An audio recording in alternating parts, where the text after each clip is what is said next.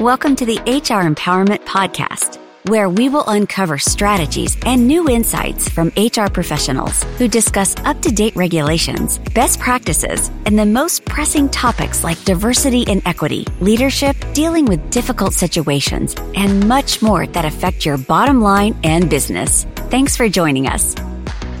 Hey, everybody, welcome back. It's Wendy Sellers, the HR lady. We're here with our guest expert, Lauren Polly. Hey, Lauren, how are you? Doing awesome. Thanks, guys.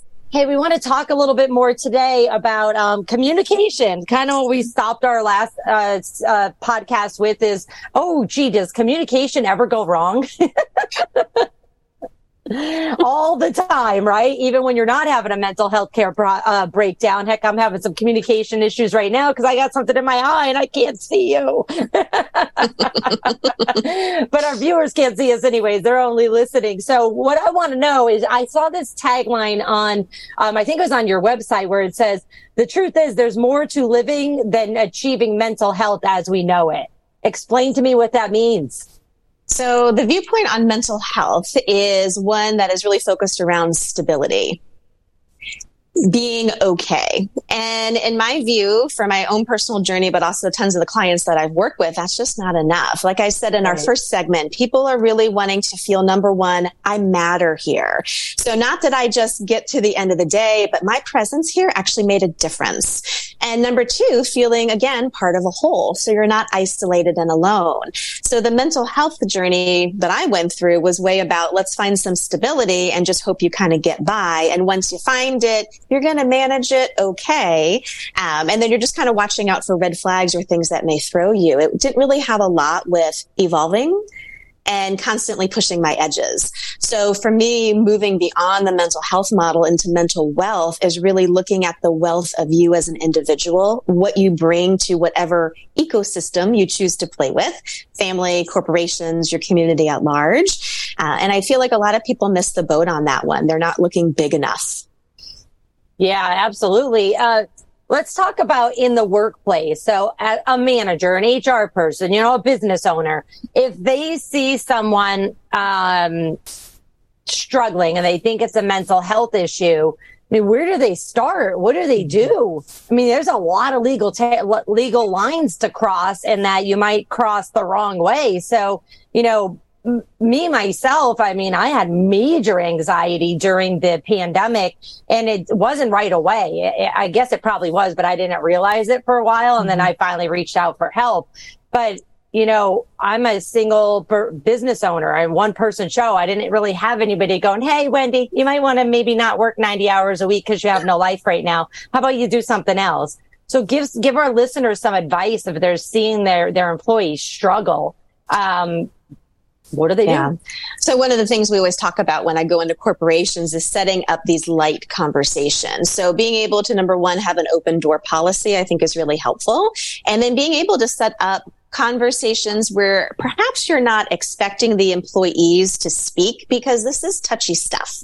So yeah. I've seen it before where they do roundtables with people and everybody sits around and they're expecting them to share. But the thing is, you're with a coworker no way, man. who you know judges you. You know, you know your boss is going to hold it against you. So there's all sorts of like covert under the scenes things where it's not really an open place to be able to share, but to be able to maybe have a topic, give a tool. Uh, like one of the things we talk about a lot is what anxiety light looks like. Anxiety light, like Diet Coke light or whatever you want to say, is like perfectionism. It is people pleasing. It's micromanaging. It's the people who are so anxious and worrying that they're fussing all the time and probably driving their coworkers a bit nutty, you know? So being able to have just kind of a conversation about, Hey, here's some signs and symptoms. You may be experiencing it. Other people around you may be too. Let's talk about getting some self awareness around it and then maybe looking at some tools so that you can start to deal with it.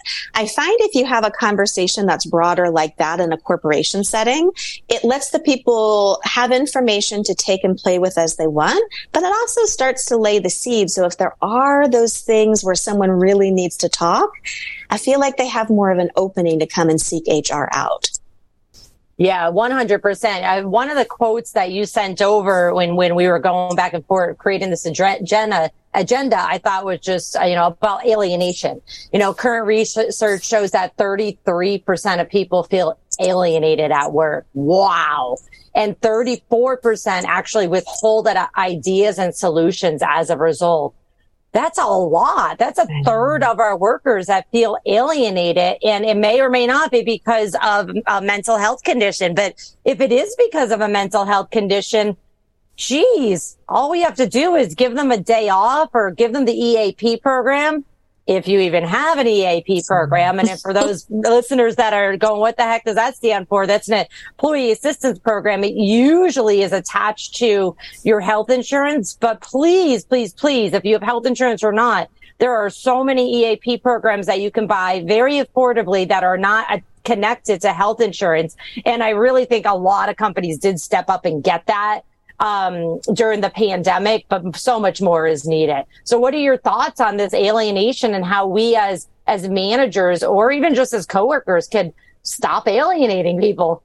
I think it goes back to what we were talking about on that first segment of one of the main crux points here is the isolation, which of course is exacerbated since the pandemic. But I feel like when we're going to work, a lot of us have the habit or have kind of gotten subtle clues that we need to put on a mask, that I have to put on my professional hat. Like for me, I've always worked at a hospital setting. So I always put my lab coat on and I could feel myself kind of transforming into that version of myself. There isn't a lot of space sometimes for people to feel as multifaceted and as appreciated for that as they mm. actually can be. So to be able to have like those little chit chatty conversations, some space in the meeting so that people can share personally, but then also to be able to have that space where people actually feel like they can show up as being perhaps a bit different than their coworkers and still be included is huge. Oh, yeah. And that can look as simple as having different activities that kind of play to different people's strengths or having different conversations that may be interested in different people. I think when we treat people kind of like automatons where they're just going to come and do their work and you're this mass yep. that you've put on, we miss the boat and that just creates more isolation. Yeah. Yeah. Thank you for, for spelling that out too. So for our listeners, you know, when you are doling out tasks. Um, make sure you're building in extra time to communicate, to build relationships so that you can get to know each other. And, it's, it's not easy, uh, when you have remote workers, but it's not impossible. Um, I was working with this company recently. I just wanted to share this with you. It was during the pandemic and their company was already hundred percent remote, but they had their, their weekly meetings, which I was part of, they had a down path and they had in the beginning people came and, and shared it. Now they were comfortable with each other. So new employees and or contractors like myself, what first was like, whoa, I'm not going to share. I don't even know you people, but it was so fun. People were picking up their animals. Here's my dog. Here's my cat. Here's the shirt I bought last night. Oh, here's pictures from the game I went to. And it, it became really, really fun and then we got into talking about the, the heart of the matter of why we were there. And then, you know, so it was expected. Everybody knew that, hey, first 10 minutes of this meeting, it's going to be sharing is caring. And I am not a touchy feely person. And I usually like roll my eyes at that. But I was like, this is awesome. This is amazing. So for those people that are listening that today are also going, I'm not a touchy feeling person. Hopefully you, uh, you identified what I did during the pandemic, which was guess what? Even though I really enjoyed being by myself, I was talking to anyone and everyone who walked by me. I was like, hello, hi, how you doing? I just need to talk to somebody for five minutes, then I'll go back in my hole. Wendy, I, I, I know a lot. Of, just craving it. Uh, I, for the both of you, real quick, I know a lot of people find self isolation very hard, but I can honestly say I've never felt more at home back to you. Mm. Yeah. But I love that, JC, because introverts are going to function differently. I love the book Quiet. I don't know if you've read it before, but it's all about introverts and the power that they have. But it goes a lot into detail and statistics about how the corporate culture is really built around extroverted personalities.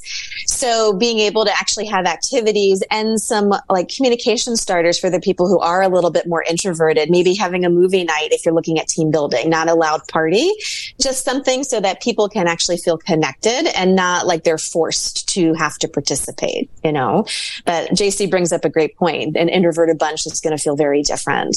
Absolutely. Well, thanks for that, JC and Lauren in our next episode, episode three of our five part series, we're going to cover the path to self improvement and personal growth. Thanks for joining us.